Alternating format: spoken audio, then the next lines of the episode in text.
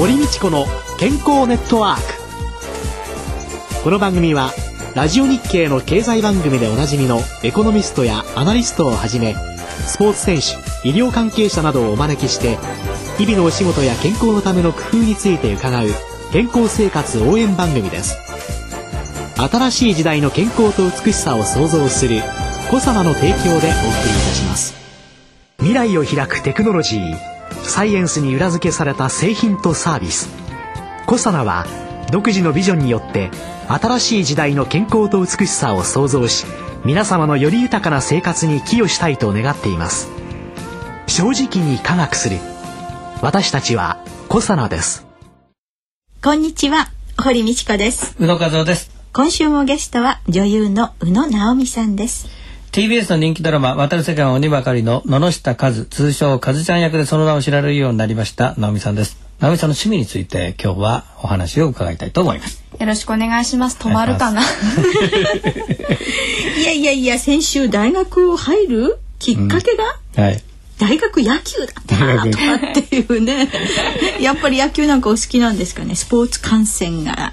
趣味って書いてありますけど。そうですね、野球大好きです。どっちかというとプロ野球よりは高校野球、大学野球、その近い世代が頑張っているのを見るのが好きです。明日、直美さんあさってです。あさってですか。そう、26日、はい、20歳になります。おめでとうございます。ありがとうございます。本当に一区切りですね、お父さんは、ね。はい、本当にこの間生まれたみたいですけどね、大人になっちゃうんですね。生まれた時のこと随分ひどいことする、ね、先週おっしゃってましたけれどもね。いや本当にね、早いような、大変でした。生まれた瞬間からね、たくましい赤ちゃんだったんだよね。そうもうね、髪の毛ボサボサでね生まれたんですよ。あら、珍しいですね。そうなんですよ。最近筆作るの流行っている。はい。生後5日後くらいにはもう母親が無造作にジャクジャクやってたんで、もうね、最初から生意気な赤ん坊でしたよ。何キロぐらいでお生まれになったんですか。2900くらいですね。あ、じゃあそんなに大きくはないですよね。そうですね、大きくはなかったんですが、食欲が凄まじかったらしく、バナナ一気に置いといたら3本食べちゃって、アンパンも3個くらい食べてましたね。1歳になる前だったと思うんですけど。ちょっと待って、今のバナナ3本って1歳の頃？1歳に3ヶ月くらいですかね。お世話に育ちますわよね。で、大きくて本当に2つ上のお姉ちゃんと同じぐらいの大きさにすぐなります。それでぬいぐるみに細いお姉ちゃまが、そうなんです、なんかタヌキの信楽焼のタヌキになんかキツネがすがってる、小キツネがすがってるみたいな図だったんですけど、やっぱり野球を見に行くようになったきっかけっていうのはお父様の影響ってないじゃないですか。いや、全然ほら即答でしたよ、即答。よくわかんないですよ、その辺がね。高校の時に舞台を地方でやっていた時に暇だったので、あらゆる漫画を買っては読みしてたんですね。中に野球漫画がありまして、あ、これ面白いな、野球って面白いものなんだと、今まで何度父親に言われようと、いや見に行かないっていう風に言っていて、日焼けするから行かないと言ってたんですけど、あ、面白いんだ、大学野球って春と秋にやってて、そんなに暑い時期じゃないんだ、じゃあ見に行こうっていう風に。ああ、甲子園は暑いけど、そうなんです、大学野球は暑くない。そっから始まった、はい、一応山梨のエピソードをこの間話しましたが、じゃあ私の名誉のために言っておくと、当時渡る世間をやっていたので、日焼けしたらまずいっていうことになってたんですね、で、ところが連れて行かれたところはもう灼熱、銀酸もない、甲子園球場、山梨のね、はい、高校野球あるメイン会場です。アナウンス部屋の下の10センチくらいの日陰しかなかったんですね。で、いくらなんでもこんなところに2時間3時間もいたら、なんぼ日焼け止め塗ってても焼けるだろうと思って、で逃げ出したんです。1回表が終わったところでいなくなりました。妻と2人ね、お父様が暑い野球場に連れてっちゃった、その時は日焼けとかは何もお父様は気にしてなかったです、ただ見てもらいたかったです、そして野球を好きになってもらいたかった。その時は思ったんですけど、失敗に終わりましたね、見事に。で、お父様とは全然関係なく、漫画から。漫画でしたね。叶わなかったですね、漫画でね。ちょっと漫画が出てきてね、安心しましたよ。だって小学校1年生の時に推理小説読んじゃう子もいますよ。そうなんですよ。大どうもっぽさはどこよとかって言ったりしてやっと出てきてよかったわと思いましたけれどもね。甲子園に一人で行くんですって？行っちゃいましたね。はい、一番最初に行った時は父親と一緒だったんですけど、父親がもう行きたくないって根を上げたんで開会式の後3試合見ました。もう本当に疲れました。今ねスコアをつけられるんですよ。大体野球のスコアのつけ方って、あんまり知ってる人いないかもしれないんですけど、教えたわけじゃなく自分で勉強して大体つけられるんですよ。そうすると周りの人たちが今さっきのヒットは何本目っていうのは分かるんだけど、その前の打席何だったっていうのが分かんないわけですよ、野球場にいると。でもスコアつけるとそれ分かるから彼女に質問したりするわけです。そうなんですよ。ボールカウントとかも全部書いてるので今何々は三振何個取ってる？6個くらいですね。一人で行ってても周りの人に話しかけられるんですよ、普通に。女の子一人で来ないですからね。ゆうちゃんフィーバーになった時にそのカメラを抱えたおばさんとか増えたんですけど、一人で来てて、でしかも別に騒ぐでもなく普通に野球のスコアをつけながら見ている。こいつは何なんだっていうふうに物珍しいらしくて。お友達いっぱいできたのね。そうなんですよ。そこでまた一緒に仲良くなった人と一緒に見に行ったりとか。高校野球以外にもプロレスもお好きですか？そうですね。これもまたちょっと父親の関係。父親は昔からプロレス大好きでしょっちゅう見てたんですけど、テレビとかあと見に行ったりもしてたよね。ですが私はなんかもうねごついしいかついし選手怖いしっていうね、これもまた全然興味なかったんですよ。でもその高校野球からだんだんその男の世界というものに馴染んできて、本当に女の子ばっかりだったので、周りもそうですし家族もそうなんで、じゃあ見てみようかっていう、たまたまチケットをいただいたので行ってみて、で面白いっていうふうに思ったんですね。プロレスってやっぱりショーですよね。なんか演技してる人も割といらっしゃるわけで、そこら辺まだちょっと理解が甘いんですけれども、マジなところがありますね。ちょっとぼやかしてるところがあります。そりゃそうですよね。なんとなくその自分がやってる仕事に似たものを感じたので、それもまた面白いなと思って、今ではすっかり面白いファンですね。ハマると、徹底して。そうなんですよ。ちょっと親子で似てますね、そこはね。いやお父さん超えてますよ。いやその通りなんですけど、それはね、本当に、言っちゃいけない。お父さん超えてるからと思ってでも一見ね野球にプロレスと来ていながら、でも大学では茶道部ですか？そうなんです。茶道やってます。高校時代に茶道の授業を取ってたんですね。母親がその昔表千家の方なんですけど、泡を立てない方のお茶をやっていまして、でたまについていったんですけど、あんこが食べられなかったし干菓子が苦手だったので、その時は全く魅力を感じなかったんですね。足しびれるし、普通はお菓子が食べたくていい気がするのが多いのに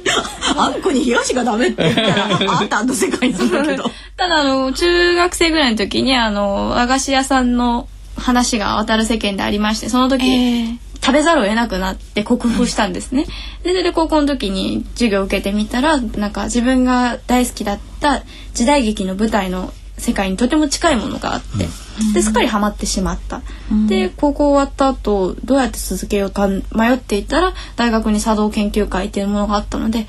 なんだ何も問題ないじゃないかと思って入りました。で私は裏千家で泡を立てる方のお茶、お母様とは違う。そうなんですよ。ただお茶の道具とかは母親のものをそのまま家借りてですかねいるのでママお茶やってたんだ、知らなかったお父さんお父さん、むしろ衝撃の事実だよねこっちの方が知らなかったお母さんお茶やってまして、正座とかずっとして頑張ってましたよ。仕事柄そのお着物を着る機会っていうのも、そうですね、この間舞台って衣装さんがついてくださるんですが、彼が着る時ってその前を合わせたり紐を結んだりっていうのは役者さんが自分でやることも多いんですね、で今回もそのやってくださいっていうふうに言われたので、だからで私はお茶の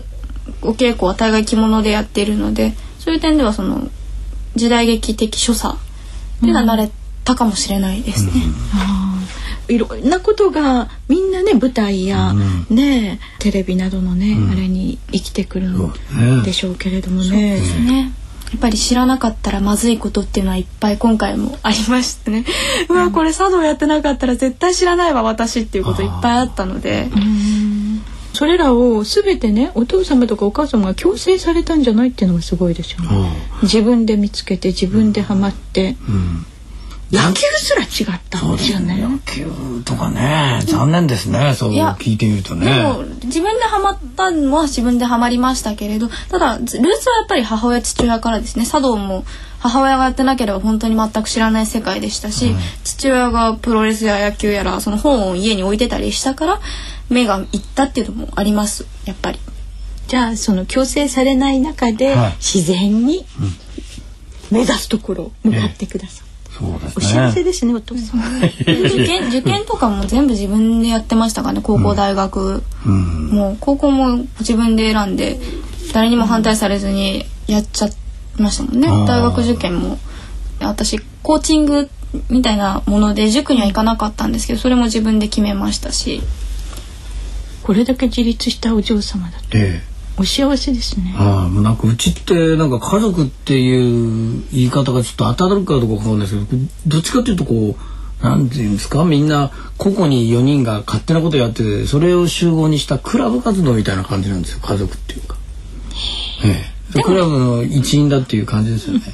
確かにその全員が仕事をしていますし、帰ってくるのは家なんだけど普段は外にいるっていうことがとても多いですね。でも仲はすごくいいんですよ。じゃあ来週はそんな直美さんのご家庭のことと今後について伺います。今週のゲストは宇野直美さんでした。来週もよろしくお願いします。よろしくお願いいたします。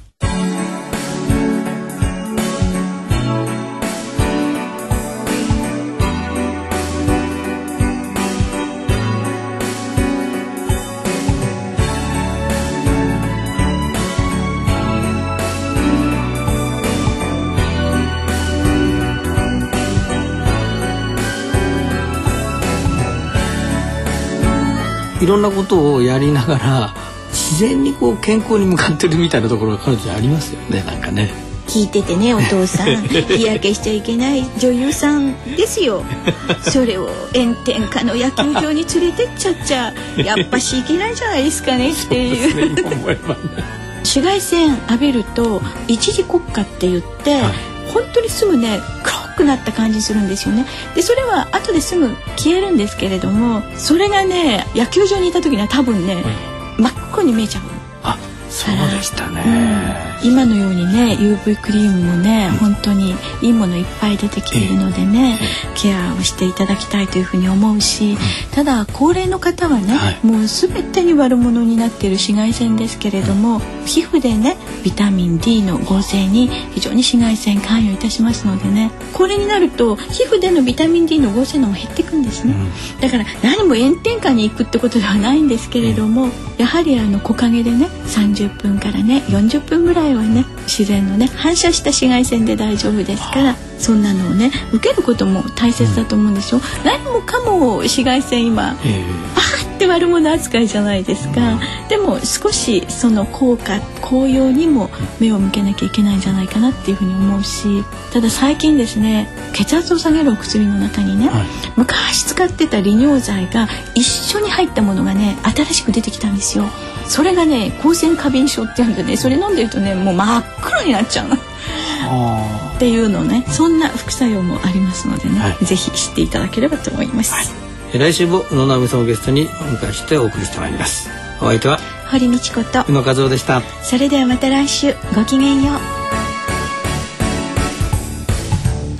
堀美智子の健康ネットワーク。健康と美容についてもっと詳しく知りたい方はぜひコサナのサイトへ、検索でコサナ、カタカナでコサナと入力してください。この番組は新しい時代の健康と美しさを創造するコサナの提供でお送りいたしました。